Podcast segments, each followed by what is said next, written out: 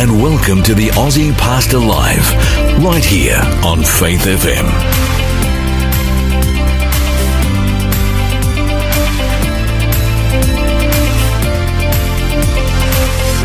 G'day, my name's Lloyd Grolimund. Welcome to the program today. I am the Aussie Pastor coming to you from our studios in northwest Sydney on, it's still winter and I'm feeling it. Hunty, glad to have you here. G'day, mate. Good to be here. Good to have our listeners as well. Yeah, we're big welcome to you guys as listening. Hey, Hunty, uh, just for our listeners so they know, they might wonder why uh, um, you're here. You actually I have, wonder that myself. well, I have no doubt why you're here. You have a really important job. Well, tell all us- these- all tell us what you're doing. yeah, all these uh, colourful lights and buttons and knobs. I get to I get to play with those, but right now I'm sweating on the internet connection. Why is that? Well, we actually run two. We run an NBN and we run a Telstra 4G. You know, I never knew that until recently. yeah, no, it's um, it's, one's a fail over to the other. So if one of them drops out, it fails over. Does the that ever happen? Yeah, we've we've been failed over a couple of times in the last three months. So, this radio program, this show goes from here via internet Yes. to the To Faith, FM, broadcast centre. which we think's in Melbourne, but Yeah. we're not even sure We where don't it even is. know. It leaves here. And, then, and then it goes out all over Australia. That's right. Yep. Yeah, and you've had you've had cutouts on the internet. Yes, yeah, I watch the lights and I think, oh great, the NBN's down, but we're still live because we flicked over to the 4G Telstra. Actually, I'll tell you, listeners, something about Hunty. He's a perfectionist. oh dear. Yeah, true. He likes everything to be mm, just perfect. And it doesn't always work like that on live radio, does it, Hunty? No, it doesn't. Remember the other day? Oh, Can I open up on that? Why not? Hunty, I don't know what he was doing, but he was over there in his little. He, I was he- grabbing my glasses because she threw a Bible text at me Ah, to he- read. He's over there in his little desk. I can see him from here, just so you can see the scene. He's in front of me about, oh, three or four, oh, about a metre, a metre and a half away, three Yes. or four feet. And he reaches across for something. He reckons it was his glasses. And he pulls. What did you pull on? the? Everything. there was a clatter and a bang and it was all over the radio. And of course, I just loved it. But I, I enjoy working with you and I'm very grateful to have you Um, here, Hunty. Mate, this blessing's all mine. You do a good job. Good with you too, bro. We've, we've got a good program today. We're going to interview, who are we going to interview? Charissa? She, yeah, lovely lady. Yeah, Charissa Fong Torossian. Mm, she's got an amazing story. I've known her since she was 13 or 14 and I've watched these marvelous, and it really is marvelous, incredible things God has done in this young woman's life. Just, just amazing actually. And, and I think I'm, I'm going to ask her some questions and push her a little bit and Good. But, but I think you're going to enjoy that, that interview. We've got some beautiful music, some fabulous Bible studies, studies. It's going to be a good program today and we are so glad that you are here. You're listening to the Aussie Pastor here on Faith FM. Hey, Hunty, this is our news section. Yep. And I'm going to push you a little bit. Uh-oh. I'm going to push you. Oh, dear. you are. Now, you're not going to, uh, uh, we don't rehearse these things, so. No. that's why, that's why I enjoy it so much. Hunty. Yes. You, like my dad and mum, and of course. others who are older, They're good people. are, uh, yeah, they are, are a little bit of a climate skeptic. Little bit, course. aren't you? Of course. Yeah, it's not that you deny climate change. I don't know. I know it's real. I I think you, d- you don't like the taxes or the way the government's trying to fix it. Is that Dead, it? I'm dead against uh, the extreme people in climate change. People Ah. want to turn off our electricity and, and put us back to being cavemen. You know, since the beginning, I've actually been a believer in climate change. And I know, look, I know there's plenty of people out there listening who are going, to go, ah, what are you doing? What are you doing? This political. No, I actually think it's real. Yeah, of course. Uh, for a few reasons. You know, the last 22 years, we have had warmer years over the last 22 years than in all of recorded history. The world is warming up. Now, you travel, true? Yes. You've been to a lot of places all around the world. Yep. Uh, my mum and dad used to live in South Korea. Have you been to Seoul? Yes. They reckon they went, they were there for three or four years. My dad was working for the US military as a chaplain. They reckon they would go months, months, months at a time without seeing either the sun or the moon and stars because of pollution, true? Yeah, I was in um, in China recently. Well, not recently, before COVID, and I couldn't see across Kowloon Bay. You can't pump this stuff mm. into the atmosphere mm. and it not make a difference. That's right. Now, it is true that the climate change facts are a little bit up and down, but the ice sheets are melting. Greenland, mm. New Zealand, Yep. North America, Europe. You've got these great big glaciers that used to be big that are disappearing almost into nothing. The Northwest Passage up in the northern hemisphere between the Arctic and, and North America, it's open in the summer and it's never been open, Hunty. Wow. The ocean is warming up so much. Do, do you know how much the ocean has warmed up in the last hundred years? No, how much? It's only one degree. But Yes. God has got this world so finely balanced that a one degree heat up of the ocean, because it's the ocean that seems to take most of the excess heat that we're now experiencing, true? Yes. The Great Barrier Reef. Yeah, that's very With sensitive that to temperature. Mm. slight temperature range in the last 20 years, do you know how much of the Great Barrier Reef has No, died? how much? 50%. Wow. And I find that staggering. Wow. And I must admit, the last time I've been up there, I've been there a few times. You go out to the reef now and you can see the dead reef. You notice that when you Yes. go diving up there? Yeah, I've seen the, You- the videos. You can actually see the dead reef. Mm.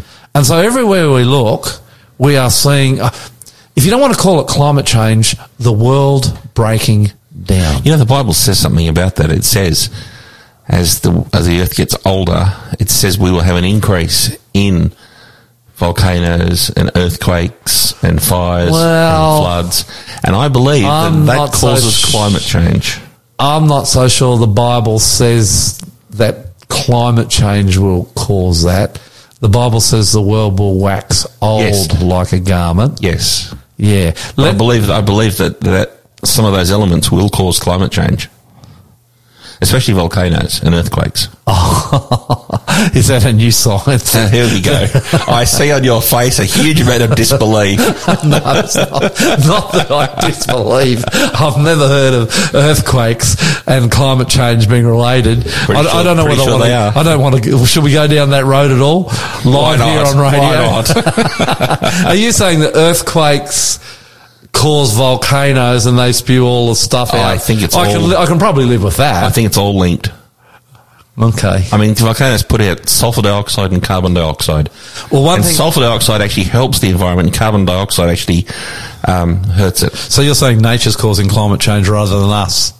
Well, it's certainly when a big volcano erupts, it'll chuck out more sulfur dioxide than our cars will. Look, I think the Bible says that when Jesus comes, I think it's Revelation 11, Revelation 11, 18. The Bible says when Jesus comes, he will destroy those who would destroy the earth. Yes. I, I, I think, you know, of course there's natural stuff happening like volcanoes and that out there, but I think we have so abused and so misused the world Yep. um, that it is breaking down. I actually am of the view that physically the world would die if Jesus didn't come.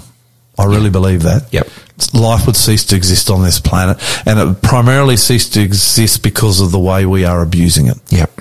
Um, in this news section, one other thing, Hunty, I, I came across was the Frontier Wars. Ever heard of them? Yeah, what's that?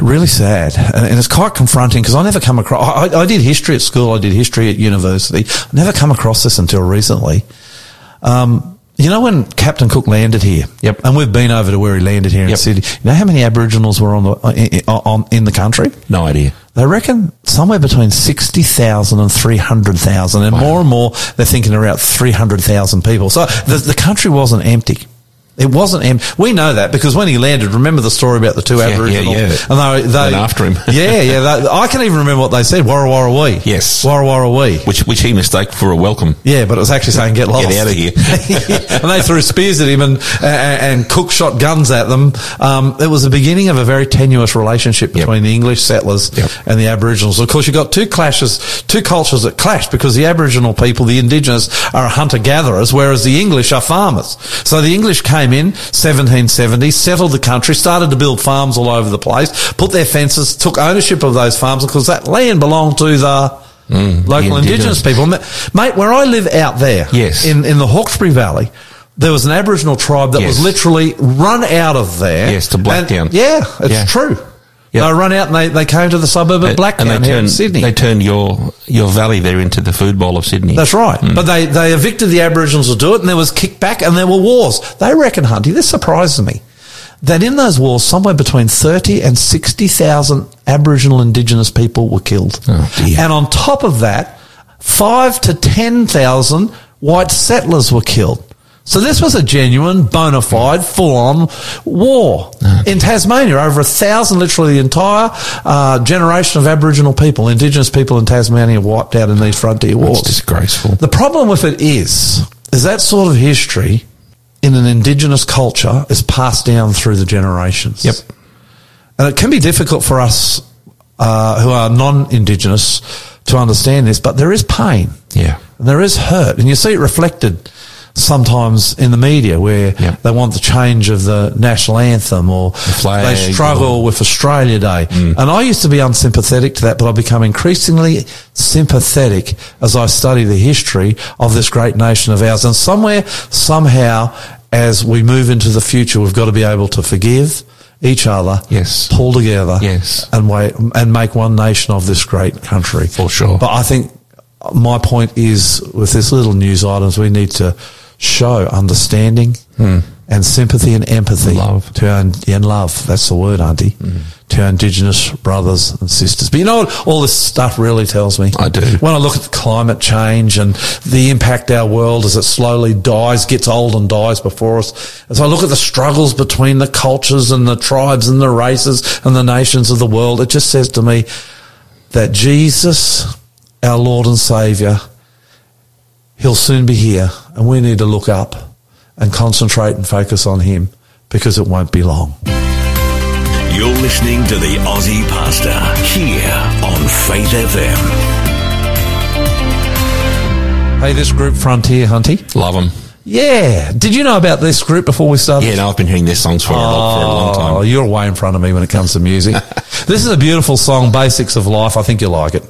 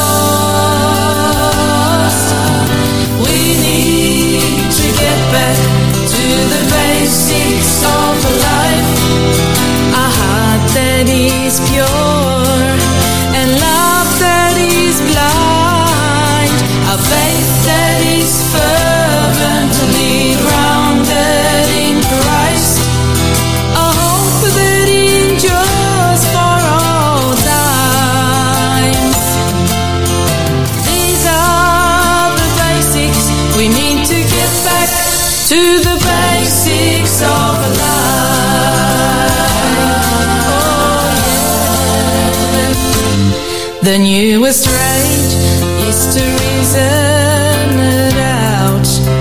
Just meditate and you can overcome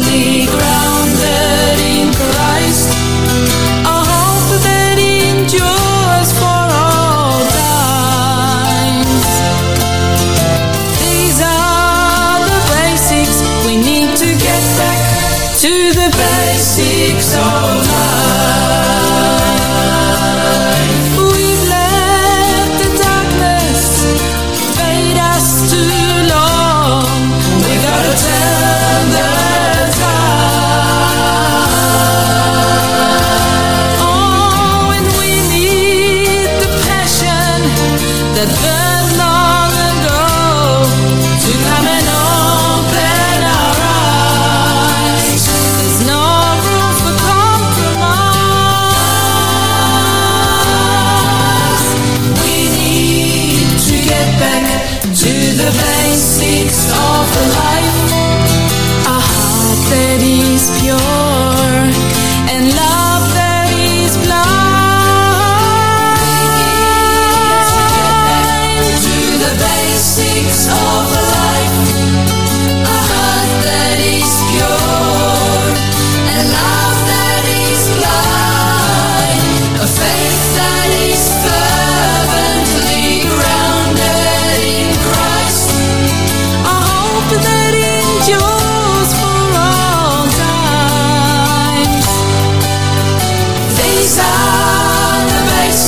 We need to get back to the basics of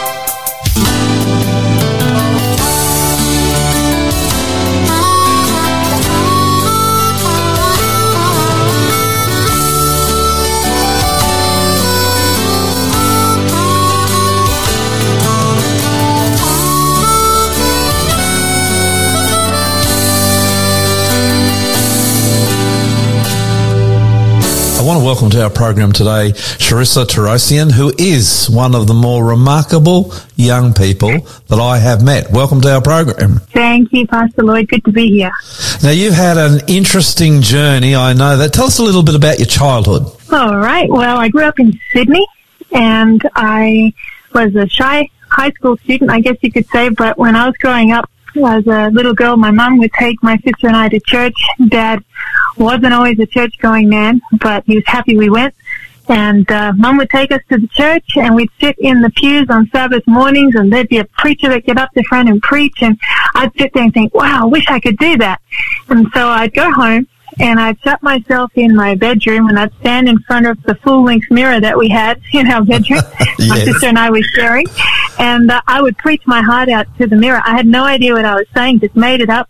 And one day my sister came into the room without knocking and she said, what are you doing? And I said, I'm preaching. She said, can I play? I said, sure. So she would do the special music, take up the offering, do the song service. Then I'd stand up, preach the sermon, and then we'd stand together for our final song. and then I'd stand at the door and shake her hand and thank her for coming. Um, that was my childhood, uh, one of the highlights of it. And years later, as a teenager, there was um, a man who came and asked me at church, Charissa, uh, my wife and I have been thinking we think the team should run an evangelistic series. And I said, great, sounds exciting. And he said, we think you should be the speaker. And at that time, I'd never preached before in my life. But the reason he asked me was because years before, he had made a visit to my dad, who, as I said, wasn't a church going man. Yep. And the door to the room when I was preaching to that mirror was slightly ajar when he visited. And he thought, one day I'm going to ask that girl to preach. And so he did. That's kind of my childhood. Actually, I, I- I'm smiling as I'm listening to you because I used to do exactly the same thing. No way. Yep. I reckon God sometimes plants seeds in the hearts of children long before they're grown up with Absolutely. a vision and a dream of what he wants you to do. So how, how did you go preaching that first uh, evangelism program? Um, Well, the Lord blessed in spite of us and um, in spite of me, I should say. There was a we had a lot of support from the church and and there were a number of people who made decisions from that series, but it was kind of like it was before that as a 14 year old, sorry, I'm a bit all over the place, but as a 14 year old in high school, I made a promise to God. Um, I was entered into a public speaking competition. I was so nervous. And I remember the night before, as a 14 year old year nine high school student, I was praying and I said, God, I can't do this tomorrow. But if you let me win tomorrow, I promise you that I'll speak for you wherever you open the doors. And the next day I won and, um, I, the teacher was so excited. She put me in a number of other public speaking competitions hoping I'd win one. I never did, but that's okay because the promise I made to God is if you let me win tomorrow, I'll speak for you wherever you open the door. And so when that door opened, um, when I was, I think I was 16 when they first asked me to speak and then I preached that series. That was just the first um, of many doors that the Lord opened from there. Actually, that to me that's quite amazing because you actually were uh, a 16 year old girl. You preached this evangelism program, and yet the reality is you have since then had opportunity to preach all over the world, and and sometimes some of it was before you had any formal training. Am I correct? Correct. Actually, at that time when I did that first series, I didn't have any formal training, and uh, we had a, a pastor pastoring our church who is a, a wonderful evangelist, Pastor Jeff Yulman. I really love him. But um, yeah, it was a big deal to to let a 16 year old girl who'd never been trained have a go. Um, but I really appreciate the opportunity that the church gave me then. And yeah, the Lord just has opened doors I never imagined He ever would. Tell us about some of the places you've preached. Ah, I've been to Ponape, which is a little island in Micronesia off, off the coast of Guam. I've been to South Korea and different parts of the Pacific. I've been to Europe, Romania, um, Italy, Czech Republic, uh, all parts of America. That's actually, I've got an American husband now. We're going to talk about that in a minute. okay, yeah. In all these different places, but yeah, God is good, and it's definitely His doing. Would it be fair to say that that really th- this just come out of the blue in a way that God just call, look? You can't go after these sorts of preaching appointments. God's got to organise them, or it just doesn't happen. Would that be fair to say? I would, I'd have to absolutely agree with you. I, I look back on my life and I see that I see God's fingerprints all over it because it's it's a miracle. So I, I think that's definitely His leading. You know, I reckon I've listened to you preach a few times. One of the things I like, and I think this is one of the reasons God used you, is because you, and you talk about formal training, you mm-hmm. preach and teach from the heart. And sometimes that's the best formal training God can give you a heart that's full of the Holy Spirit, that's in love with Him, and people listen and they can see you love Jesus. And I think that is a beautiful thing. Amen. Praise so here you are, a, a teenage preacher. What happens after that? You go on a bit of a journey with the Lord. Yeah, I did. So I, I gave my heart to the Lord at the end of, um, well, when I was 12, I was baptized Yep. into the, you know, Adventist church. And then that all happened at school when I was 14 and then at church when I was 16. And then doors just kept opening. When I finished high school, I loved preaching. I, I loved to be able to communicate God's word. And I thought, what could I do that would be like a career that would allow me to do that too? And I thought of teaching because I thought teachers actually greatly impacted my life Yeah. uh, when I was in high school and was actually a high school teacher who encouraged me to pursue um, speaking for God in the beginning. She's from she's an Anglican Christian at the um, school that I went to, and I really look back and see that if it wasn't for her giving me that nudge in the right direction, I may not be doing what I'm doing today. But um, decided that I'd study to be a high school teacher. Yep. Went to Macquarie University here in Sydney and yeah, when I went and did my practical experience out in Western Sydney, I discovered that maybe this wasn't what I really wanted to do. yeah. I remember going to a class of year nine students. Half the class was there because they were off suspension and the other half was not there because they were on suspension. Oh dear. and I was kind of like, oh, I don't know if I can really do this. I don't know if my voice isn't as loud as it would be, uh, it, as it probably needs to be Yeah. to communicate in certain classrooms. So I thought, you know what, I'm going to go back I'll study uh, a bit more uh, theology and uh, see if I can find something that will allow me to communicate the gospel in a different setting. So you actually so went, you went back to college and studied theology or the same degree that pastors study to become pastors. Is that correct? Yes, sir. Yeah, I did the graduate diploma in theology and ministry at Avondale College. Okay. Then what? So I was working at the media center as well. I was part time there while I was studying because I was also didn't want to stop taking up invitations when they came, when Yeah. the Lord would, you know, open a door because I'd made that promise to Him. So I was trying to be faithful to that. Yeah. And uh, yeah, I during my time of study and also working for the Discovery Bible School, which is a wonderful place that offers Bible studies uh, to people. If anyone's listening and they're interested, they can contact them for Bible study material. But um, during that time, I met my now husband. and, Where did you uh, meet so him? we- Where did you meet him? well, it's a funny story. I first heard about him when I was on my last night in Guam. The youth ministry team that I was traveling with at the time, they took us to this nice restaurant place and at the end of it they said, oh, do you have anyone special in your life? And I said, no, no, I'm single. And, and they looked at each other and they said, we have the perfect person for you. and I laughed. I said, who've you got? And they said, he's a really nice guy. He's the great, great, great grandson of Ellen White. And I threw my head back and laughed because in my head, I had this picture of a guy with a serious face and a long beard and a top hat, and I thought, yeah, no, that won't work. I'd never in my mind ever imagined she even had great, great, great, great. Now, now even before you go any further, tell our listeners, because a lot of them might not know, who is Ellen White as far as being a Seventh day Adventist is concerned? Oh, well, she's one of the founders, I guess, of the Seventh day Adventist movement. But we believe, as we look at her life and the things that she wrote and preached and said, that she had the genuine gift of prophecy, which, if we look at the book of Revelation, we see that that's one of the identifying characteristics of God's end time people, is that the gift of prophecy would be in their midst. And there are a number of at least four tests of a Bible prophet that you can find in scripture. You know, do they uplift Jesus? Does what they say come to pass? Um, does it agree with God's word? And what's the fruit of their life? And Ellen White, just she's the most prolific female author, American female author, I think, uh, in history.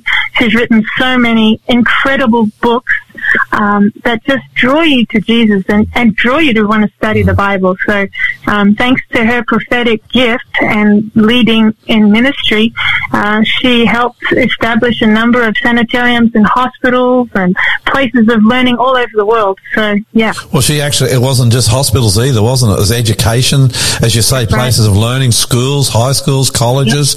Um, the college you trained at, Col- Avondale College, was established for a vision that she had. The church that I pastored in at Wahroonga, that, that campus which Sydney Adventist Hospital is situated on, I think she led the church to buy that.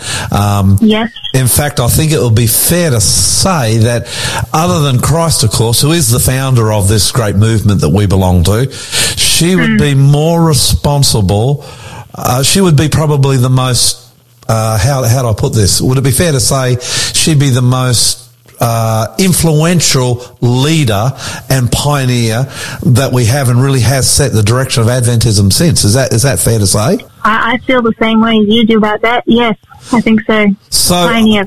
the reason I'm saying this is I want our listeners to get an idea here. So you've got now. I think you're a humble young woman from Australia.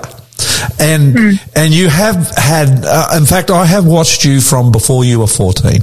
So you don't hmm. might not know that, but I've known about you and your ministry literally the whole time from a distance. Yeah. I was in the next hmm. door church to your church for a long time. I was at Wahroonga, you were Yeah. at Waitara, so we knew about you guys and what you were doing, and we particularly knew about you. But it's still extraordinary that a young woman in Sydney could end up meeting a guy um, who is just another ordinary guy too. To be fair, he's, he's an ordinary Yeah. bloke, but he, he does have this relationship to one of our, if not, and I, I keep saying other than Christ, our key, the key founder of this movement. It's extraordinary, isn't it?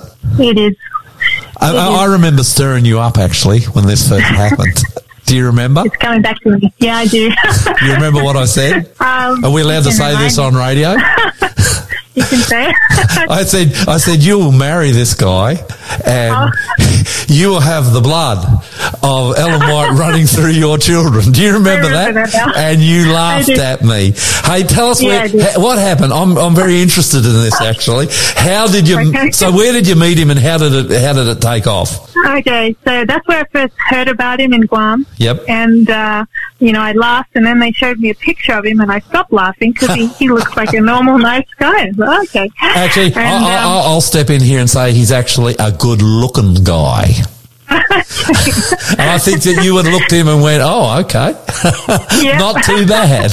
yeah, sorry, I better not. no beard. no beard, Yeah. yeah. Okay, go on. no top hat. and it was a color photo, not black and white. Yes. Um, so, yeah, and then the pastor that was that showed me that picture, he communicated with uh, a pastor in San Jose because I was going to San Jose the next year for a week of prayer. Yep. And he said, you know, um, to find out the details, and then he communicated with Justin and let him know that I was going to be in the area in San Jose, and I should he should go and hear me preach. Yep. So I went to uh, California. My sister came with me. We stayed with a wonderful pastor and his wife in their home. And one evening when we just got there, they said, have you got anyone special in your life? And we said, no, we're single. And the pastor and his wife looked at each other and they said, we know the perfect person for one of you. and it was Justin that they were thinking of. And it just so happened there was a ministers meeting there at the time during that week and Justin got to speak with uh, Pastor Tony and that night um, Tony told me that Justin was going to come to hear me preach, and I was so nervous because it was probably, in my opinion, the weakest presentation I had of the week. Yeah. and there wasn't many people in the church that night, and I thought if he comes through those doors, I'm going to know who he is. Yeah. And yeah, I'll just be so nervous, but he didn't come.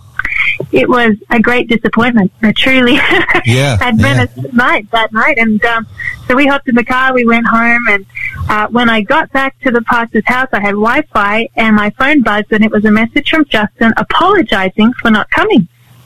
And so that was the first interaction Yeah. we had. I didn't reply straight away because you don't want to look keen. Yeah, that's right. Good move. I waited a day Plus, so. plus he didn't. Plus, he didn't turn up. That is a right. that is a cross to start off with. No tick there. No tick there. Yep. And uh, anyway, so I wrote to him, and then he didn't write back for quite some time.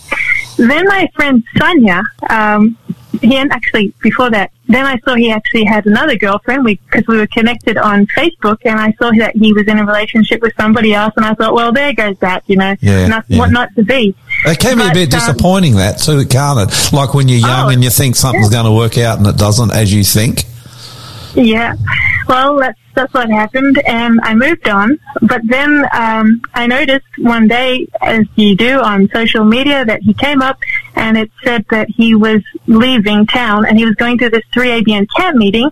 And I noticed that the girl in the profile picture had disappeared, and I thought, my friend God. Sonia, my friend Sonia is going to be playing the piano at this camp meeting for a television ministry called 3ABN Yep. maybe she could meet him and find out if he's normal. So Sonia actually met him Yep. at that camp meeting. Yep. Bit of a miracle, but cutting long story short, she gave him um, my email and we kept in touch. And uh, yeah, we invited him to my local church, Waitara, for a youth week of prayer, and that was the first time we actually met. And how was that? On my way to the airport, I thought I was going to have a number of car crashes because I was so nervous. You know what? The But, reason uh, you're nervous, I reckon, is because God's put an instinct in you that something's happening here. yeah, That, that, that this is this is big, you know. Because I mean, you've you've probably uh, uh, um, um, met many men through the years, young I men, did. you know, and, that- and yet somewhere somehow this guy is in your in your your mind as something different. Uh, uh, am I right in saying that? Yeah, I think I think that's probably a fair thing to say too, because it wasn't the first time people tried to match you up with someone, but Yeah. yeah, there was something about this one. And um, anyhow, we met, and probably the greatest miracle of that week was that my dad liked him. but uh, yeah, at the end of that week, Justin asked me.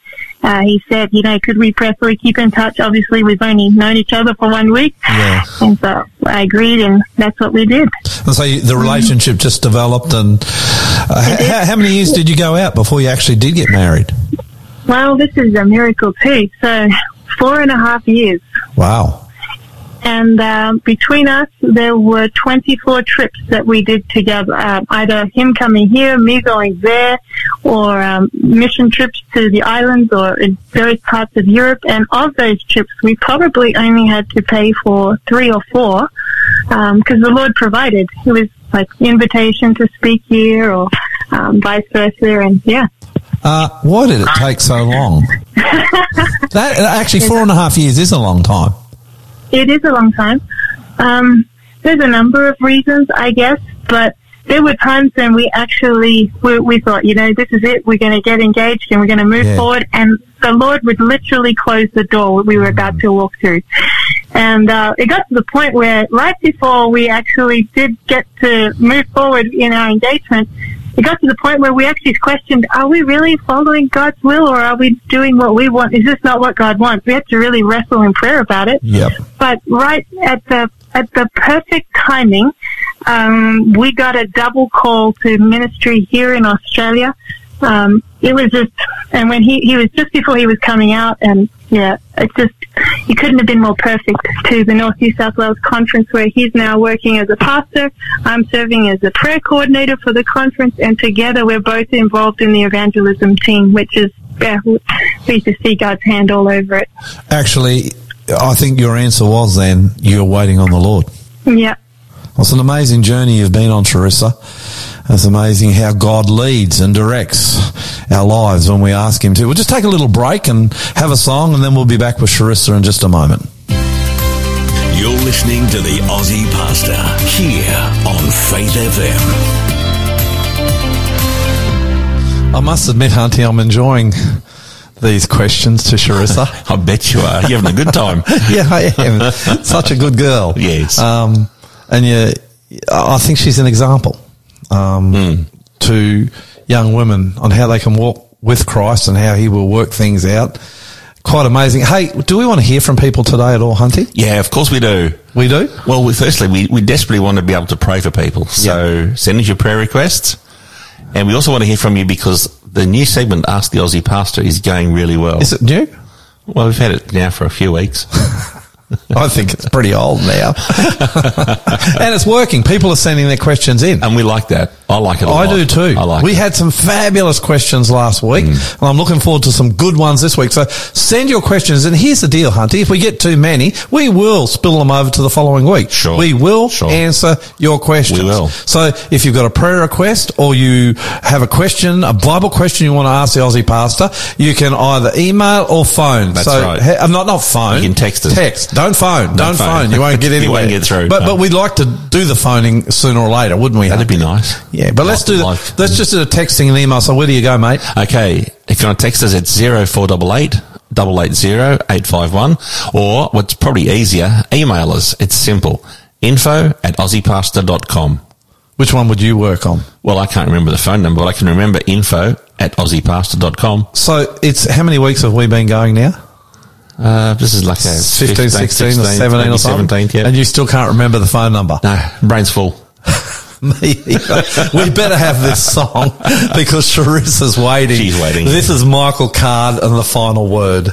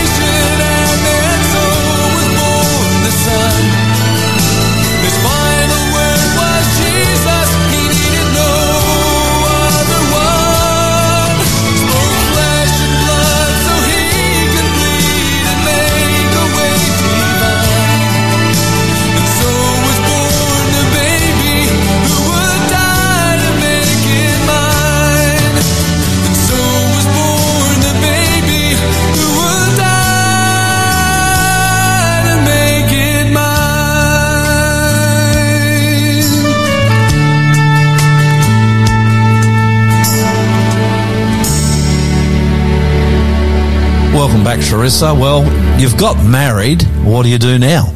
Yes, so I'm working half time for the North New South Wales conference. I'm to run the prayer conference for Yep. the North New South Wales conference, so prayer coordinator, and also part of their evangelism team, which we became part of, both my husband and I, uh, at the beginning of 2020. And uh, that's when COVID hit. And when COVID hit, uh, all of the evangelism plans had to shift and change and readapt, and they went online. And so that's probably where all of our focus has been uh, for the last year and a half. And the other half of my time, I'm a full-time wife. Yeah, yeah. and and um, I love. I'm re- we're really loving team ministry in Newcastle. Um, yeah, loving studying the Bible together with people, visits. Yeah, all of Do that. Do you still preach around the place? Or, or, or being married now to a pastor, are you more in that local church, or, or is it a bit of both? bit of both. Um, since COVID hit, a lot of that slowed down outside of my local area. Um, but yeah, I preach quite regularly now in my local church. Justin's quite happy, I think, to, to have a break. And um, and yeah, wherever the Lord opens within the conference, there that's that's where I've been. Um, just a very quick question about the prayer job. What what does that mean? Mm-hmm. Uh, obviously, you run a, com- a conference, but what else? Uh, Uh, yeah, well, it used to, with my halftime work, point one of that point five um, timing is the prayer. And so they have asked me just to focus on the prayer conference, which is a, an annual event that takes place. And it's like a big revival weekend. Yeah. However, as well as that, um, we run a daily prayer call where, which is part of a 24-7 United Prayer Chain Network, which is happening around the world. And so we host the South Pacific spot at 7.30 a.m. every day. can people join that? Real blessing. Anyone can join that. How, yeah. how would you do that? If they're interested, they could go to the website 247unitedprayer.com and there on that page you can find a link to all the prayer calls and all the different time zones and you can uh, find the Zoom link. It's all over Zoom. So. Okay. Okay. Well, that sounds really powerful. Um, I, I'm guessing you're having some great answers to prayer too. Oh yeah, oh yeah. Yeah. Can, can you can you give us a, a quick story of God's answer to prayer? I can actually, and this happened just on the weekend. There's a lady who loves listening to Faith FM. Maybe she's listening to this right now. I don't know. um, but yeah, she loves listening to Faith FM, and she's just two streets away from our local church. Yep. Uh, and uh, my husband and I were driving to church, and we ended up having to drive past her home we visited with her once or twice in her home uh, to drop off a free offer she requested through listening to Faith FM. Yep. So as we drove by the house, we just prayed, Lord, please be with so and so. And um, as we arrived at the church, when we turned the corner, there she was crossing the street right in front of the church. and uh, so we we wound down the window, said, "Hey!" and we parked the car, and I jumped out. And as I came to see her, I could see on her face that she was quite troubled about something and holding back tears. And uh, we actually hugged. And I said, you, "You're not okay, are you?" She said, "Oh no, but I can't talk about it." And so she she walked away. She's too emotional to talk. I go into the church, and the person who leads the morning prayer time there uh, on Sabbath mornings wasn't there. And so I stepped in and I said, "Does anybody have an urgent prayer request?" And nobody had anything. And then I said, "Well, I've got one," and I shared about this experience with this dear lady just outside the front of the church. And I said, "Let's pray." And um, we have a 98 year old member who's just a wonderful woman of prayer too. She said, "Oh, you just don't know what people are going through," and so it kind of added to the moment, you know. And everybody breaks up into groups and. Praying with me is another man who has been listening to Faith FM, George. He was just baptized like three weeks ago. And um, he says, Oh, I don't know if I want to pray. And I said, You can do it, George. And he just prayed this simple prayer. He said, Dear God, please help. And he said her name. In Jesus' name, amen. Beautiful. And uh, we, simple prayer. We each said a Yep. prayer, and at the end of the prayer, the Sabbath school continued. Um, and uh, at the end of the first part of the prelims, this girl asked if we would all break up in twos to pray with one another. And I look around, and there at the back of the church is the woman we were praying for. Wow. She'd come back. And she didn't know we were all praying for her. She's listening now. Now she knows.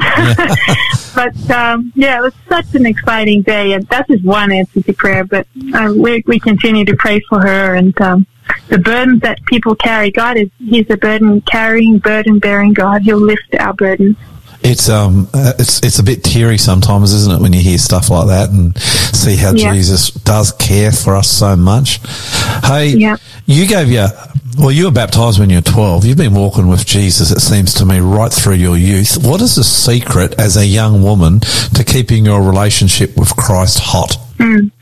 That's a really good question. And for me, right now, one of the things that I find most uh, reviving is to share my faith. If I'm not sharing my faith, it feels like it's not alive and living. But as I'm sharing my faith, it drives me to my knees. It drives me to the Word. I'm having to really claim God's promises because I need His help. And it's such a joy to um, be interacting with people who you know, want to learn more about God, want to know and understand what His Word says. I, it, it's the greatest joy I get, I think, is meeting those people and, and interacting with them, and, and it does something for your spiritual experiences as well. Do you do you spend time in the Bible every day, or is it every couple of days? How does that work? Well, every morning when I get up, I I have my time. I have a chair that I like to sit in, Yeah. and I know that it's, you know the day's not ready to begin until I've sat in that chair and had my time with the Lord. But it's amazing as I'm reading my Bible, and I've been just you know I have a very eclectic approach to my Yep. devotions, a Yep. little bit of everything. But I've been just reading through my Bible. I'm finally in the book of Luke, and um, it's amazing how the things that you learn in that time in the morning, you know, when you're reading just devotionally, um, will come back and be of use to you throughout the day. Oh yeah, yeah, that's incredible. That's that's supernatural, isn't it? It has to be because you'll meet someone and they'll be thinking about this or they have a question about this and you'll be able to say, well, this is what God's word said and this is what he said to me through his word this morning. How, how much time would you spend, or is there a time that you should spend, or how much time do you spend? How does how do you decide how much time to spend in Bible reading? Well, sometimes if time wasn't an issue, I think I'd spend a, a lot of time. I'd stay Yeah. there all day. But um, obviously, life and commitments get in the way. So Yeah. I like to spend at least half an hour. Um, uh, but that, that even that feels rushed. I think an hour would be really comfortable, so you're not rushing. Um, it's amazing though when you sit down to do that. It's not like ah, I've got to stay here a few more minutes, but the time just flies. Yeah, yeah. And um, yeah. Do, do you, you? I know you said you're. Am I using the word right? Eclectic. Was that the word? Eclectic. Eclec- Eclectic. You've, you've done me. I'm an English teacher. I've heard the word, but that means, do, do you have a, how do you decide what to read? Are are you really just all over Yeah, the place so- or, or how does that so- work? No, okay, so I'm reading through my Bible. Yep. And um, that means that there have been some mornings where the Bible passage might mightn't be as easy to understand as others Yep. because of that approach. But also, I'm reading through some of I love Ellen White's writings also. So I'm reading through at this point in time of some of her books called Testimonies to the Church. I'm, Yep. I'm in volume one. Yep. Um, I also have on my phone a, an app called Dwell Yep. and it's a Bible reading app. Like it'll read it to you. So you know, you put that on, and as you're cooking your breakfast, like we have porridge. Um, as I'm cooking the porridge, I'm listening to that. I go to sleep. I go to sleep with one of those apps, listening to Oh, the Bible. Uh, this guy read the Bible. I do. Oh, it's good. It's very Uh, calm. And yeah. actually, on that note of the Bible, you know, reading, Yeah. I also have a prayer journal. So where you write down, you know, it's like you write notes to God about what you've read, a little letter to Him, or even just the highlights of what He's taught you from the Word. It helps it to stick in my memory. Does God talk to you when you're reading the Bible? I, I think He does. I hear His voice. Yeah.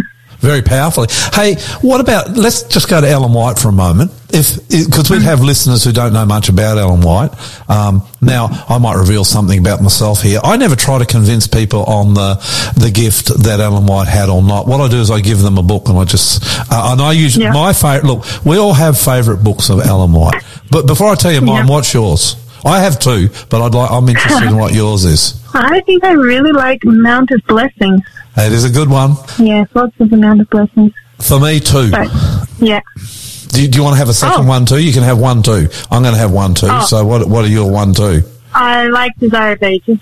Okay, well you and me are together on that. I like Desire of Ages, but you know what the Uh-huh. big book is that has helped me, and I read it every year for a reason. Steps Hmm. to Christ Amen. because it is a practical way. She shares practically, and I believe inspired. She shares practically how to, and for a, for a, for a, and I was a bad boy. I wasn't like you. I didn't live your life. Um, I went way, way from Jesus, and I have found it so helpful to be able to practically read the steps. It actually is what it says it is, what the title says, steps to Christ. Now, my question, uh, this is not, this is not for me to share too much about me. I'm trying to find out about you. How do you, how do you use her writings in your devotional? And then my second question is this, where would I go if I don't have any of her books? Can I go online or, or, or how does that work? Okay.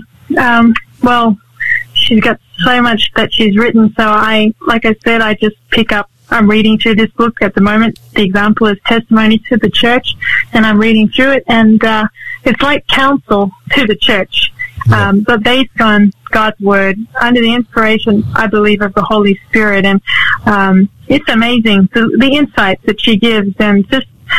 I like that she doesn't mince words. I No, like that she, she doesn't muck around sometimes. Yeah, and sometimes you need that. You know, sometimes you need that that strong word to come and um, give you that direction. So I like that.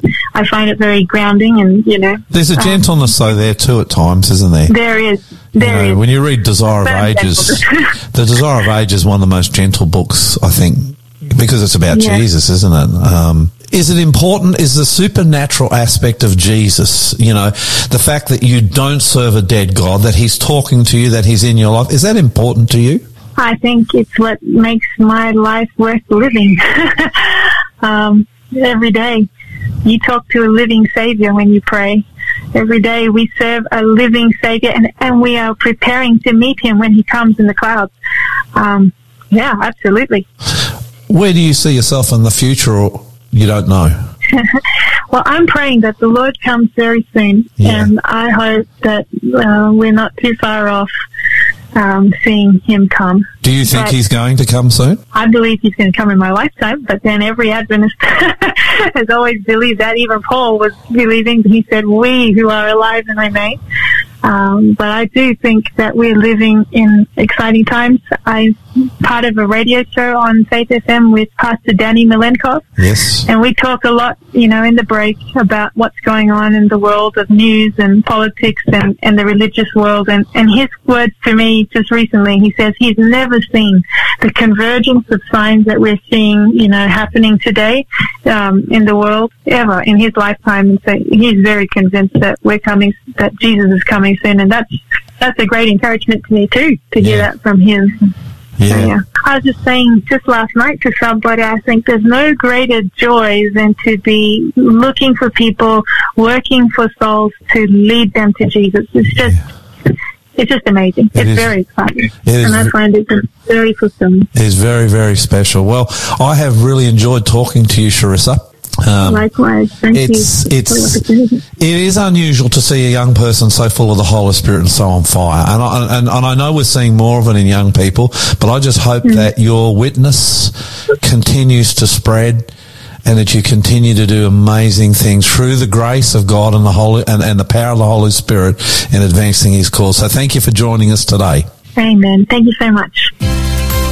You're listening to the Aussie Pastor here on Faith FM. She's an inspiring young woman, mm, is so, Charissa. so inspiring. I won't give you her age. I don't exactly know it, but she's in her mid twenties, so she's still very young. Yep. And yet she's done so much for the Lord already. And her love story was a good one. Did you enjoy that? I did. It just goes to show Quite a long pathway too. Four and a half years. Yeah. that's a bit like Liska and me. I think I, but that was because of of uh, Lloyd. Oh, Lloyd had some problems.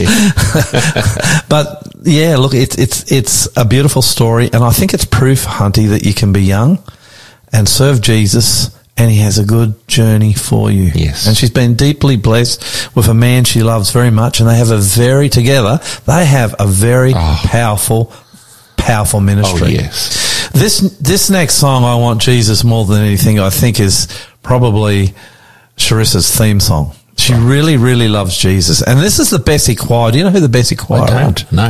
They're actually a Filipino Adventist choir, Uh-huh. and they have a fantastic sound. And when I heard this song, and I've listened to a few of their songs since, they are just a beautiful choir that sings beautiful music. And I really, really enjoyed this song, and I hope and pray as you do, as you listen, listeners, that you too enjoy it as I have.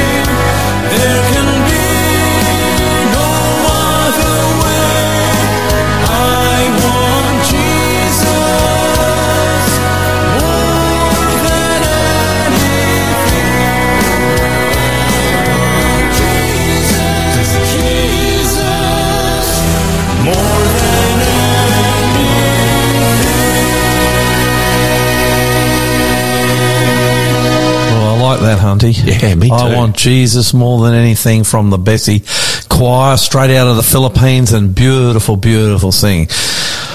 Can't seem to escape COVID 19. No. It's just everywhere. Uh, overseas, you know, more people have died of COVID 19 in the first six months of this year than died in the entire 12 month period of 2020. How's that for a sobering Mm, wow. statistics?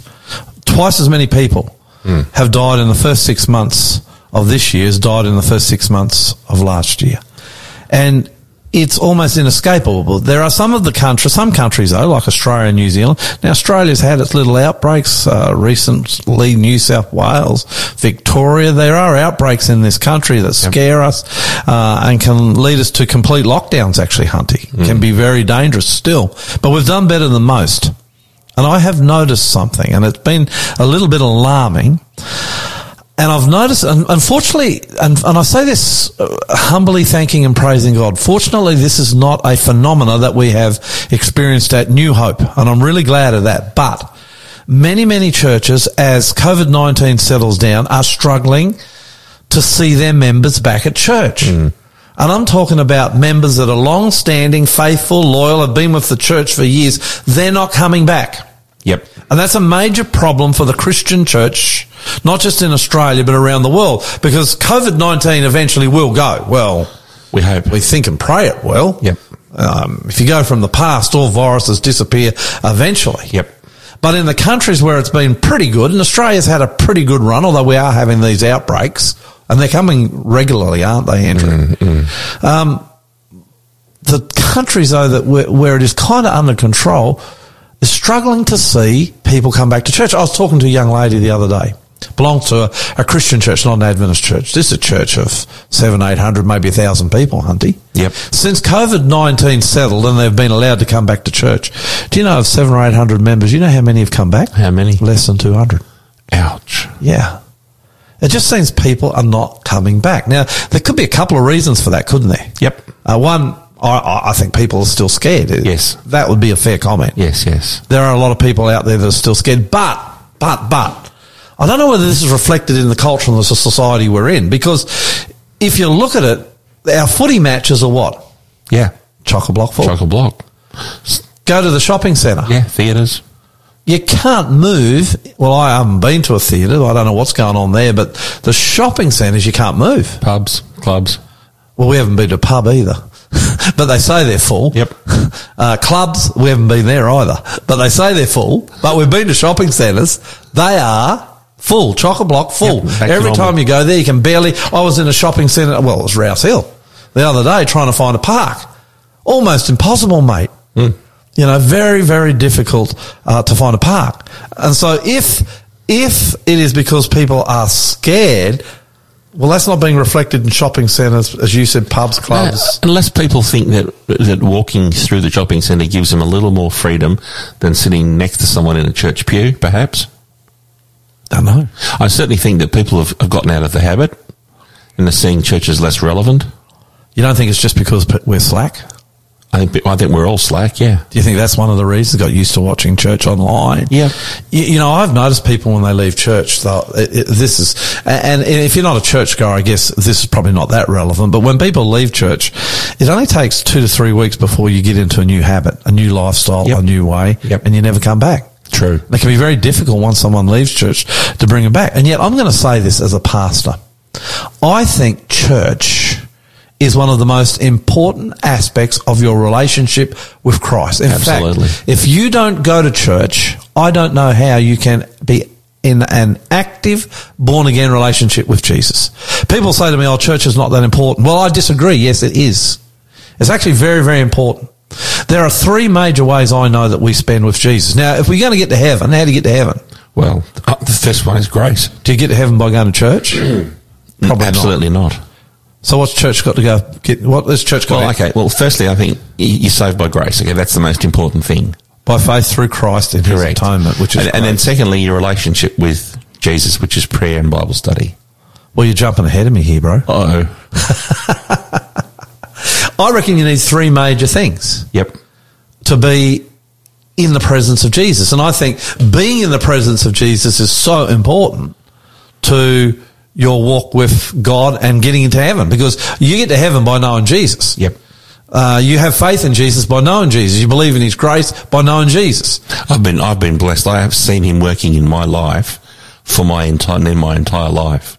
I would never be able to deny Jesus because of the absolutely amazing things he's done for me. So, how do you get in the presence of Jesus? You already named two of them. Number one, Prayer. prayer. Talk to Jesus. Just talk to Jesus as a friend. You're in His presence. When you're in His presence, He's saving you. Yep. It is as simple as that, Hunty. Yep. Talk to Jesus. Pray. Yep. Yep. Number two is Bible study. Bible study. Yep. Uh, do you, and, and Charissa just a few moments ago was talking about I'm Bible like study. Charissa too. I'm like Bible study is very eclectic. You got that word nailed down, haven't you, mate? How do you say it? Eclectic. Ec- eclectic. My music taste is the same as well. Eclectic. I've, I've got rock and roll on one end and opera on the other. Oh, I'm not sure about that rock and roll. I think, Christian. I think, Christian. That, I think that we, we'll talk. We're going to talk about music on this No, show. no, but I think no. Hunty's still on in a growing experience as I am. So yes, not sure about the rock and roll at all. But uh, eclectic, My Bible study, yeah, I like to. I like eclectic. to, what do you um, mean eclectic? Well, I, I like to just stab into the Bible and discover something. I don't. I'm not methodically reading it, as in, I don't start in a like a book and read it to the end. Hunty and I love each other. Yeah. On this one, I'm going to encourage you to go the opposite way to Hunty. That's that's Don't Lloyd be- being polite. Don't what he says off air, he scoffs at my eclecticism. Oh, what And that? there might be a new word. what did you say? Eclecticism. Eclecticism. I've never heard of that. Could be a new word. Actually, I think we should be fairly methodical in our Bible study, and the reason being is because, you know, and what I mean by that is choose a book, study that book, choose a subject, study that subject. Um, I, I think, you know, they're a great. Look, I'm a little bit um, scattergun. I, I don't call it eclectic. I call it scattergun at times. But I think, Hunty, if you want a really deep walk with Jesus, you need to have a little bit of um, what's the word? Planning. You know, I really enjoyed when we, we did our first Revelation series Yeah. last year because that caused me to go home and get back into Revelation. So it's not eclectic, is it? no, I went I went from I went from top. It's chapter bottom. by chapter Mm. by chapter. So look, you've got your prayer, you've got your Bible study. Yep. They're both usually deeply personal, intimate. But then you've got church. Yes. You're in the presence of God at church. And what Yes. I mean by that is you're with other believers, you're in fellowship with them, you're praying with them, you're singing with them, you're, you're doing Bible study Yep. with them. Yep. And if you, if it's our church, New Yep. Hope, you're eating with Lunch, them. fellowship. Yeah. This is fellowship with each other and Jesus. And this world is becoming a very anti Christ, anti life place. Yes. Doesn't like Jesus a whole lot and it's getting dangerous to live in. My experience is it's great to be in the Lord's house on the Lord's day. It is. When you go to church on Sabbath, it's not just a fellowship with other believers. You get healing. Re- you get to bu- reset. yeah, Jesus builds you up. You get inspired as Yep. you worship Yep. with the other believers. You get a little window into heaven itself. Yep. And so if you are a believer and you've stopped going to church, turn around. That's it. If it's safe, and I think we need to say that, Of Hunty, course. go back. COVID safe, go back. Yeah, go back, go back, go back, because church is important. In fact, Jesus says this through the apostle Paul in Hebrews chapter 10, 25. Look at this one, Hunty. Yep. And let us not neglect our meeting together as some people do. So Paul's actually saying, don't stop going to church as some people do, Yep. but encourage one another. Now listen to this. Especially now the day of his return is drawing near. Yes. So the closer Jesus' return is, and I see all the signs out there. I Yep. mean, our listeners go home, read Matthew 24, Luke 21. The signs are out there everywhere. Jesus is coming. the shot clock is almost out. Yeah, we are. This world is going to end. We've already talked a little bit today about the, the, the troubles we're having in our culture coming together. We've talked about climate change, the difficulties the planet is having as it dies, as it physically dies. Yep. These are all signs that Jesus is coming soon. You look at the upheaval, the evil of our yep. earth. You look at the pandemics, all signs Jesus is going to come soon, that earth will end. Paul says, hey, as you get closer to the end of the earth, do not, under any circumstances, neglect your meeting together. Yes. So if you are in somewhere, if you are somewhere safe in the world today, and you can meet together for church, don't turn your back on it. Don't sleep in. Get up, go. There'll be a great blessing for you. Jesus is waiting for you this Sabbath at church. You're listening to the Aussie Pastor here on Faith FM. You know this next song, Hunty? Yep. Came across this girl not so long ago. Her name is Jeramie Sanico. She's one of the Philippines' top gospel singers. Yes. I got in contact with her. Oh. We are going to interview her shortly. Good stuff. Well done. And I'm looking forward to this.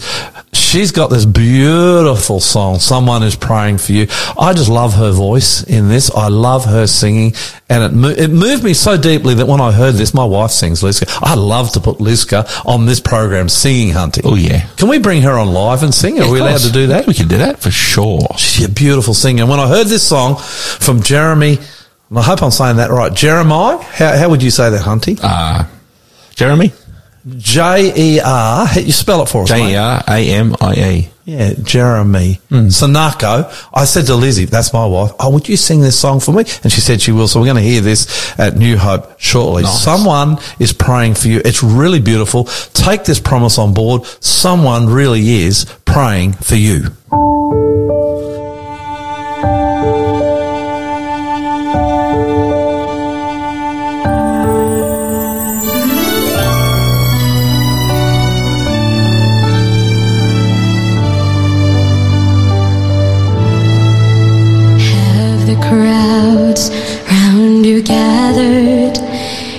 Midst of the storm? Is your ship tossed and battered?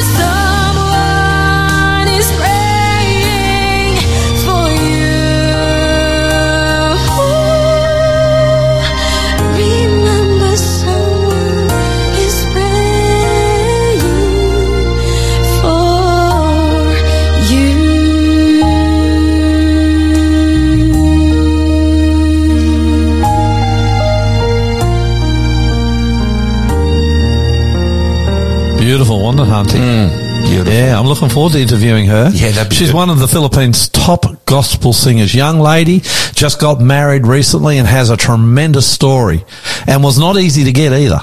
But uh, somehow the Lord was able to open up the pathway. Hey, you know we were talking about music just before, Yes. and and, and, you and I have a little bit of a difference on music, which is okay, isn't it? It's fine. Uh, we've had this difference in music for what since Uh, we knew each other. Forever. I reckon we should do a program on music. yeah, we should. Don't you reckon? Absolutely. Because we'll come at it from a different angle. But We I think our listeners would find We it will. very interesting because I think the one thing we both agree on is music is very important Very powerful. and it can work for good or for bad. Absolutely. So in the not too distant future, let's do it. Mm-hmm. See? I'm, I'm, I'm new, all in. New programs morphing and forming in our mind as we do this one live. That's right. oh dear. What's it come time for? Aussie Pastor. Ask the Aussie Pastor a question. And we have some doozies. Yeah. Yes. All right. I, I do my best. okay. But and if these answers don't satisfy, you know what to do. Go and find the answer for yourself in the Bible. Oh, yeah. Mm. They're there. Okay, okay, Hunty, let's go. Okay. So this, this question's about alcohol. Another. Hey, a lot of questions coming in on alcohol. There are. don't do it. Don't drink it. Don't touch it. There you go. What what what does those monkeys say? Don't don't see it. Don't hear it. Don't taste it. Is that it? Don't. don't. yeah. See no evil, hear no evil, do no evil. That's Something. me with alcohol. Have I answered the question? Yeah, but I think I should still read it. Go on. Didn't King David drink alcohol? As Uriah the Hittite got drunk with him. Yeah, well, he probably did. But there are a lot of things King David did that I wouldn't do. He All right. actually, let, let me go further. King David went to war and murdered people, killed people. I'm not going to do that. King David, uh, he lusted after his best friend's wife. Yes. He then murdered his best friend Yeah, by putting- after he'd already had an adulterous relationship with his wife, then married the wife of his best mate. Are you going to do that? Well, didn't he? Didn't he send his best mate out onto the battlefield? That's how line murdered to, to get him killed. Yeah, Yeah, very, very. keep, keep his hands clean. Yeah, yeah, very, very sad story about how David and Uriah. Uriah was actually Hittite. He didn't even belong to the Jews, to the Israelites, and he comes and joins David's mighty men. If you know the story, Saul the king and David was just a a, a, a, a, a rebel escaping. He'd had a falling out with the king. Well, he wasn't the king. He was in the desert. He was escaping. He had 300 mighty men who followed him. Uriah came and joined him from the Hittites. And I reckon it was probably David who showed Uriah and converted Uriah to God. So Uriah becomes one of his top generals, one of his top fighters. David becomes the king, gets all powerful. Uriah marries this beautiful girl called Bathsheba, and David's up on on. You, uh, I'm not going to do this. David's up on on on his palace roof, and he sees her having a bath. He lusts after her, ends up murdering Uriah. T- Terrible, terrible story. There are a lot of things David did that I wouldn't do. Just so, so just because David drank alcohol, the Bible's not saying you go out and do likewise. It's just telling the story about how David fell from God into deep, deep sin. And yes, alcohol was a part of that journey. You, you know, a lot of my mates know that I don't drink and have never had a drop, and they often throw at me. They said, "Hunty, back in the time of Jesus, when they had a wedding feast, it was all about getting drunk." so you're asking, party." you're asking a new question now. Well, it's, it's on the same lines because this this person clearly wants to know if it's okay in the Bible to drink. Why can't we drink? Well, I don't think it is okay in the Bible. In fact, I can't find a Well, single place. well, my friends say in to me, I what can't did, God, what did Jesus make at the wedding feast of Cana he turned water into wine? Well, it wasn't alcoholic. so you're telling me that at the party, they're all happily drinking non-alcoholic wine? I'm telling you that the wine Jesus made was not alcoholic. Okay. That's correct. Well, the reason I'm saying that is because Jesus came to save the world. Do you think Jesus would create a substance, a mirac- in, in, through a miracle, to give to people, and this is what alcohol does, to take away their ability to think and to reason their way out of sin, to follow Christ? Not going to happen. I'm going to use that next So- time. so- next time I get bailed up. You just can guarantee it that what Jesus created there. I think that's why the guy said, wow, this wine is so fabulous. It tastes so good. Should have been given out first before they all got drunk.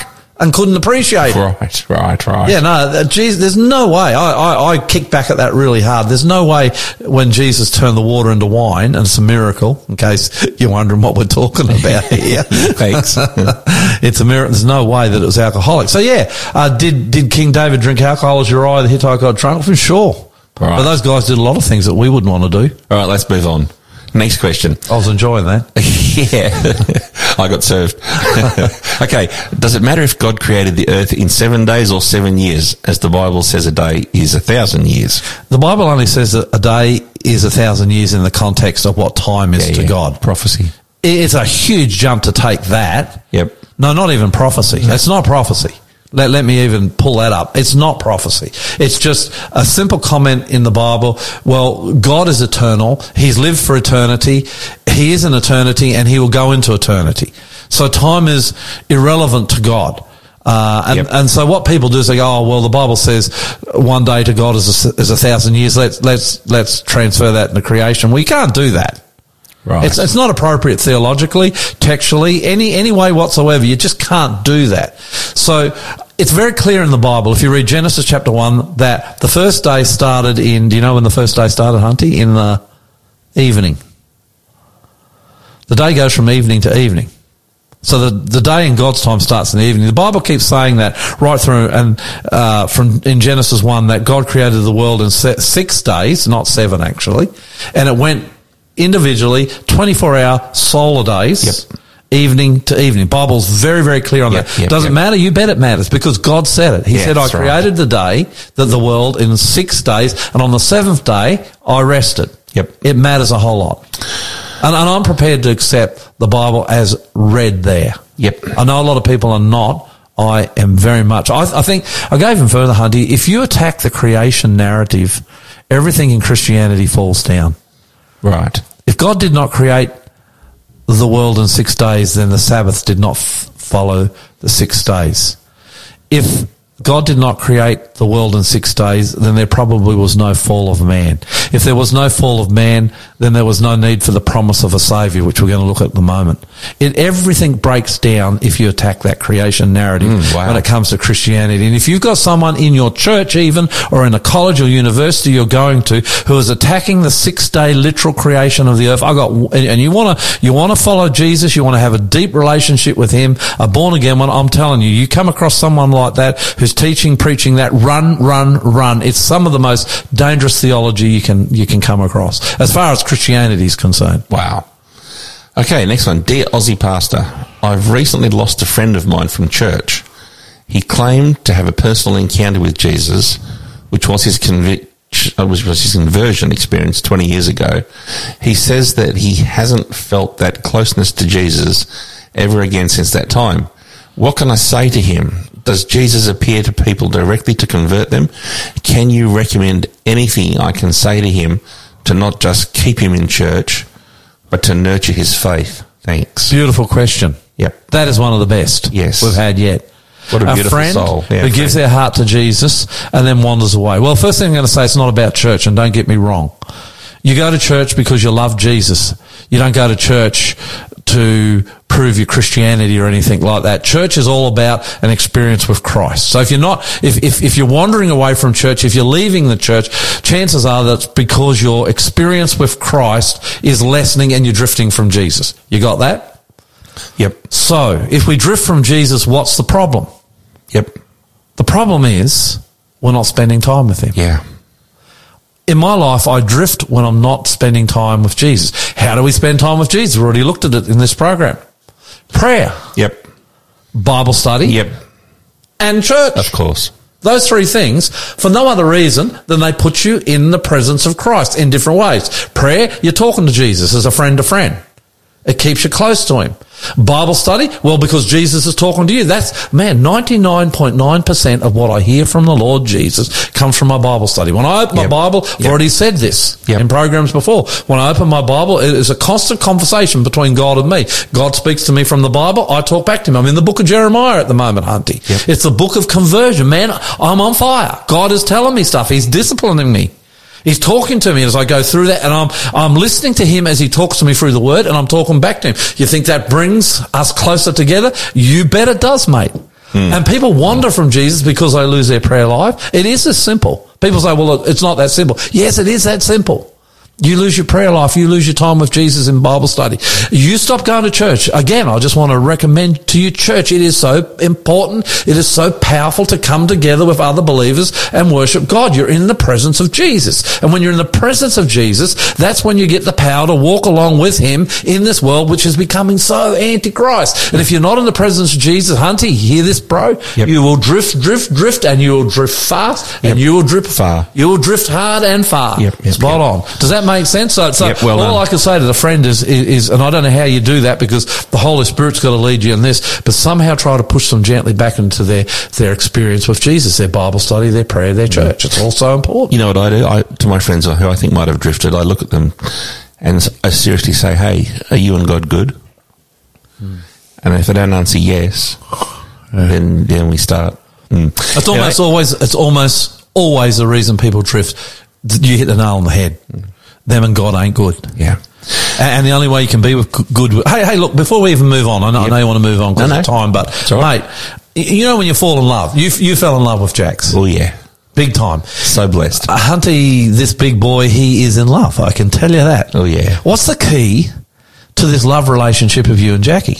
Uh, will we spend time together? Ah. communicate. He comes to me sometimes because he works really hard. He says, Lloyd, I've got to start working so hard. Why? Because I want him to work hard.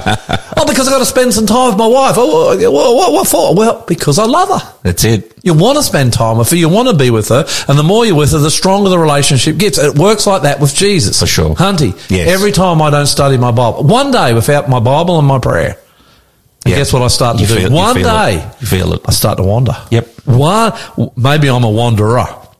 One day, if I go five days, I'm in trouble. Seven days, enormous trouble. Two, three weeks, I'm starting to wander out of the church and away from Jesus myself, big time. Yep. We need it. It's it's like it's, it's like breathing air. You won't live without breathing air. It's like eating food. You will not eat. You will not live without eating food. That's what Christ. He is the very air and the food we breathe and eat. Yep. Do you think I've said enough on that one? Oh, I I think this is great advice. this is the soul of our program. That's what we're about. Find Jesus and get in a relationship. In fact, what's him. our ministry called? Find Jesus. You can We- go to our call it the website. FindJesus.tv is our, is our main domain. We call it the Aussie Pastor, but Yep. from the beginning, it's been Always been find Jesus. Jesus is the key to everything. You want to walk successfully in this life as a Christian? Know Jesus. Let me put a plug in here for our church.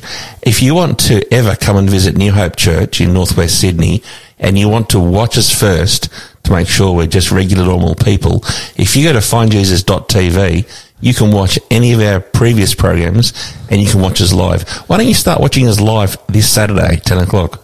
How do you do that? www.findjesus.tv, click on the live button. Simple as that. Simple as that. You can see us. This was not organised, by the way, listeners, but you can also catch us on Aussie Pastor Facebook page on Yes. Hope Facebook page. AussiePastor.com. Yeah, Anyway. we're all over the place. We are. Last question. This is a ripper. Oh my goodness. If Jesus' death on the cross covered sin, all sin, past sin, current sin, and future sin, and unknown sin, does that mean we were born When- saved? No, does that mean when, we were born, we were born saved? I don't think you are. Um, Well, Psalm 51, 5. Let me, can I look that up, Hunty? yeah, sure. Have we got So I think I think our listener is saying that if Jesus' death on the cross pardons all of our sins, the ones we've already committed and the ones we're going to commit, then are we born saved? No, I don't reckon you are. Listen to this Psalm Yep. 51, verse 5. Surely I was sinful at birth, There you go. sinful from the time my mother conceived me. Me. Wow. The wages of sin is Death. death, but the gift of God is eternal life. People say, well, are you born lost? Well, this I would say is you're born in need of a saviour. Yep. We are born in a lost condition. Yep. So you are born in need of a savior. You've got to accept Jesus and the gift of his sacrifice on the cross to be saved. So you go from a non-saved default human condition to a saved condition through the cross. Does that make sense? Absolutely. So no, I, I don't think we are born saved. I'd like to be born saved. I know that people are going to disagree with me on that, but I, I just don't see it like that at all. I think that you need to make a definite move to the invitation Yes. Jesus gives you Yes. To be a saviour. Conscious move. Yeah, I and think that's very important. So I think that's the Aussie Pastor Yep. today. Yep. I've enjoyed it. Me. Keep those questions Yes, coming please. These were good ones today. And also your prayer requests. We love praying for you as well. We're not, we haven't got too many of them. No, have we haven't had too many. Plenty of questions, but no prayer requests. Yes, anything that's troubling you, there's huge power in prayer. What- Send us your prayer requests. We would love to pray for you. Do you know the phone number? I do. Text. Zero four double eight zero eight five one, or you can email your, your prayer request to us info at aussiepastor.com. And if you're listening to the if you're listening to the replay because they replay this program, Yeah, they don't do. they? They do. It doesn't matter. Doesn't matter. Text. Text us or, or Email us in. We will still love to hear We're going to get them. They store them on the server, and I promise you, we're going to read them out. We'll answer your questions, and we'll pray the prayer for you. You know why we do it? Because we love, Love you, ya, yeah. but Jesus loves you a whole lot more. You're listening to the Aussie Pastor here on Faith FM. Actually, the next song, Hunty, Yep. will uh, will you love Jesus more? Yep. kind of goes with that It theme, does, doesn't it? it does. This is from Golden Angel Eight. I have now. I keep saying this, but honestly, man, I have never heard of such a group in my life. Have you? no, but I've- I've heard the song though. Well, I choose the songs. Yes. Uh, uh, uh, a- and Hunty wants to choose the songs, don't you? Uh, yes. It's a tiresome job, isn't it? It is for you. Yeah, it is. It actually takes me hours to sift through Yep. and play Make all the songs because we're only allowed to play certain music. That's right. Actually, if you've got a song you'd like to play, it's probably not on our list. but if you were to text us or to email us, we could push them to put send it on our send list. Send it to our faith in bosses. this is a beautiful song, though, isn't it? Yes. Uh, Will You Love Jesus More by Golden Angels 8.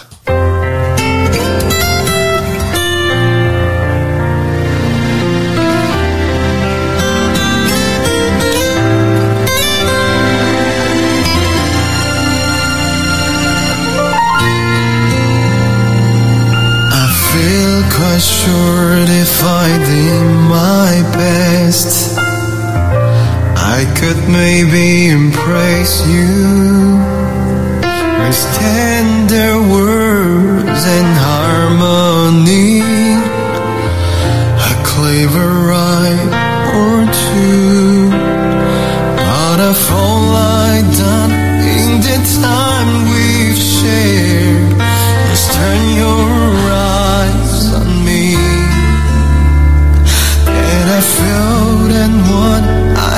To do.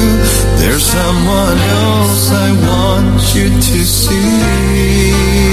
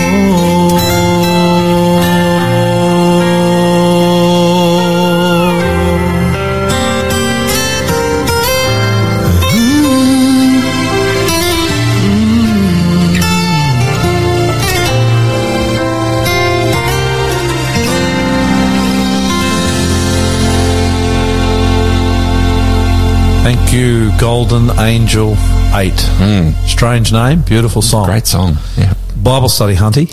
Yes. I think I got three minutes more this week than I normally have, so we've been doing pretty well. Decadent. We've been talking about uh, the fall of Lucifer of Satan. We talked about how there was a rebellion in heaven. You remember that? I do. Satan ended up on the earth, unfortunately. Yep. He tempts Adam and Eve with a, and it's a simple, such a simple test. That tree in the garden and Eve took the fruit and she gave it to Adam. Next thing we know, the world is plunged into a rebellion. The moment we go into rebellion, Jesus comes for a walk in the garden. And he sees Adam and Eve and he says, what have you done? And they share with him, and there's a dialogue there in Genesis 3. And if you don't know it, you should go and read it. It's an interesting dialogue about uh, the fall and what they had done. And then this text, and I think it's very interesting. And I want to go back and start here again, Hunty, because we miss this little part of the story, and it's crucial because Jesus gives them a promise that he'll come and save them. Yep. But we miss this part of the text of the story. We always miss it. And it's so important because it's central to the promise that Jesus has just given them. Okay? Okay. Genesis 2, verse 7. Have you got that, mate? Um, I've, got, I've got three verse seven. Am I in the wrong Oh, place? so- sorry, it's 3 verse 7. Oh, That's cool. all right. I Cool, do cool, that. cool. Genesis 3. You should see it when I'm doing Bible studies across the table and I do that. They look at me with this strange look. Oh, that's all right. The pastor's blonde and he can be a bit vacant Threw me, you threw me into a panic. Genesis 3, verse 7. yes. At that moment, their eyes were opened, and they suddenly felt shame at their nakedness. So they sewed fig leaves together to cover themselves. I want to go, just stop there again for a moment. Yep. We looked at this in the last program, but I want to re-emphasize this. Sin always causes shame. Yep, always. Always. I can testify to that from first-hand experience. I am so grateful, and I'm feeding him about this, that God did not invent us with a little TV screen on our Oh, foreheads, yes. so everybody can see, See what we're thoughts. thinking. Oh, yes. You'd have to buy. It'd be very fashionable to have a little curtain that you could pull across, wouldn't it? yes. The fact is, we are good at sin. It comes naturally to us, but we don't like to get caught. And Adam and Eve did not enjoy getting caught. They sinned. They separated themselves from God. Next thing they looked down, they were naked. Do you know what they used to wear before sin came into the world? know, when they clothed in light. Bible says they were clothed in light. Yes. Can you imagine that? Yes. Clothed in light. And the moment they sinned, the light that they were clothed in, which is the glory of God, disappears. Hmm. And they look down and they go, Ugh, I'm naked. now, I reckon Adam and Eve would have looked pretty good naked. I reckon they would look pretty good too. Very- Would they have had a belly button? Look, I don't know, don't care. Okay. I'm sure they did. People ask that question. I have no interest, no desire to, to know that. I don't know, don't care. Sorry, Hunty. Sorry. That, that, if you ask that in the Aussie pastor, you'll just get an answer. Don't know. Moving on. Look, um, I have been involved myself in some pretty serious sin. Me too. Uh, some dangerous sin, some very destructive sin. Yep. And it always ends in shame. It can be enjoyable at the time. Yep. In fact, it can raise your blood pressure. It can be exciting. It can raise your, your your breathing and all the rest of it that comes along with forbidden sin. But when you're caught, it always leaves you naked. And God sees that and He's about clothing you again. Now, I want to say this, Hunty. There are some people listening to us that have been caught out in their sin on this radio program right now who have been thrown out of their churches, Yep. thrown out of their families, Out of their jobs. The sin is so bad, some have gone to prison. You and I have dealt with people that have been involved in sin. Yep, yep. You remember when Let's we first started? prison. Yep. We have. Yep. Let's put them in prison. You can be in a place where you've got no friends, where you've got no support, and you're totally alone, and you're sitting there naked, exposed to the world. Everybody can turn against you. Yep. I want to tell you right now, Jesus never will. That's right. It doesn't matter what you've done, how, it does matter. But when it comes to this, it doesn't matter what you've done, Hunty, how serious the sin is, how far you've drifted, how, how- what the ramifications are. As I said, thrown out of your family, thrown out of your church, thrown out of your community, completely alone with no one. Jesus will look down. He loves you. Yep. And he will see you sitting there in the corner, naked and shivering, and he'll come and he'll clothe you. Yep. And that's exactly what he did with Adam and Eve. The very first thing he did, I love this about Jesus, Yep. is he took away their nakedness. Yes. Read, Hunty, Genesis chapter 3, verse 20. We miss it. Mm-hmm. We miss it every time. Then the man, Adam, named his wife Eve, because she would be the mother of all who live. And the Lord God made clothing from animal skins for Adam and his wife. So the, the man, Adam, named his wife Eve. And then what did God do? He made them, Made them he clothed. immediately covers their clothing. Yep. And someone, this is the first instance of death in the Bible. Someone had to die so they could be clothed. Yep. Let me say that again. Something. Something, Had to not die. someone. Yep. Something. An animal had to die so they could be clothed. There's your first instance of death in all the Bible. Yep. And what brought about that death? The need Yep. for sinners to be clothed from the shame of their sin. And there you have the gospel. You're sitting there, you're naked, you're shaking in shame, exposed before the whole world, and Jesus comes down and dies for you and clothes your nakedness. Yep. Have a look at this, Hunty. In the few minutes we've got left. Hey, it's amazing, eh? When we don't have a lot of time, when, when, when- even when we have time for a longer Bible study, how quick it goes. Let's go quick. Isaiah 64 verse 6. Yep. We are all infected and impure with sin. When we display our righteous deeds, they are nothing but filthy rags. Like autumn leaves, we wither and fall, and our sins sweep us up like the wind. We are all naked. Uh-huh. That's what that said. We are. We have all sinned. So before you start looking at your neighbour, look at yourself. I look at myself, honey, hunty, honey. I'm not too. calling you hunty, honey. It's always hunty. That's right. Uh, man, we are sinners. You and me know what Yep. it is to stand naked. Yep. Exposed to the world. Jesus says in this text, even your good deeds will leave you naked. Yeah, they are. Yep. That, that's kind of a, an amazing thought. And I've wondered about that through the years. Why does he say that? And I think because even our good deeds are often motivated by, By ego, by self, Yeah. by, the, by the need to be recognised or thanked for your good deeds. Jesus says, hey, you're a sinner and you're naked. Yeah. But this is what I like, and this is where we're going to go the next few weeks in our radio program. So beautiful, Hunty. Isaiah 61 test 10, singularly one of the greatest texts in all the Bible. I am overwhelmed with joy in the Lord my God, for he has dressed me with the clothing of salvation and draped me in a robe of righteousness. I am like a bridegroom dressed for his wedding or a bride with her jewels. I feel emotional at that. Jesus comes down and dresses us in a robe of, Of righteousness. righteousness. Yep.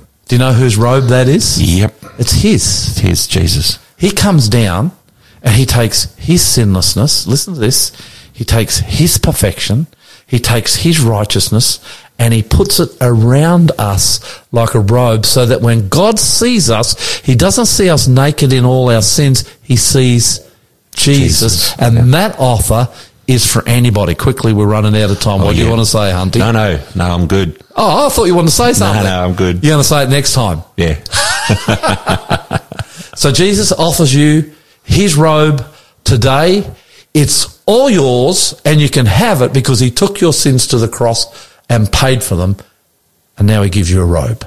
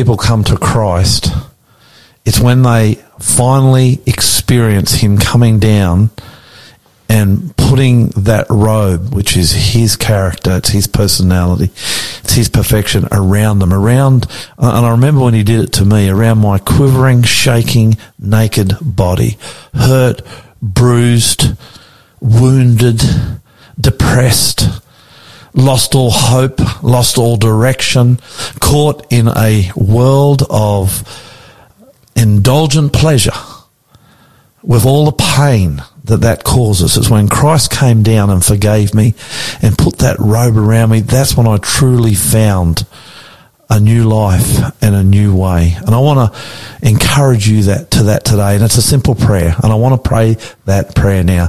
So bow your heads with me. Dear Lord Jesus, we come before you today at the end of this Bible study, at the end of this program. Many of us are sinners and we are naked and we feel ashamed. And we have done things that are appalling to ourselves, to our family, our friends, and those who know. And we come and we repent and we're sorry. Lord, I pray, Jesus, that you'll come, that you'll forgive us, and that you'll put that robe of righteousness round us. I pray this, Lord, because you love us, and I pray it in the name of Jesus. Give us peace. And may we experience through our repentance and through your forgiveness the joy of what it is to start a new life with you, is my prayer in Jesus' name. Amen. My name's Lloyd Grolimund. I'm the Aussie pastor, and it is a wonderful thing that you've joined us today. And I love you. But you know what? Jesus Christ, He loves you a lot more. See you next time.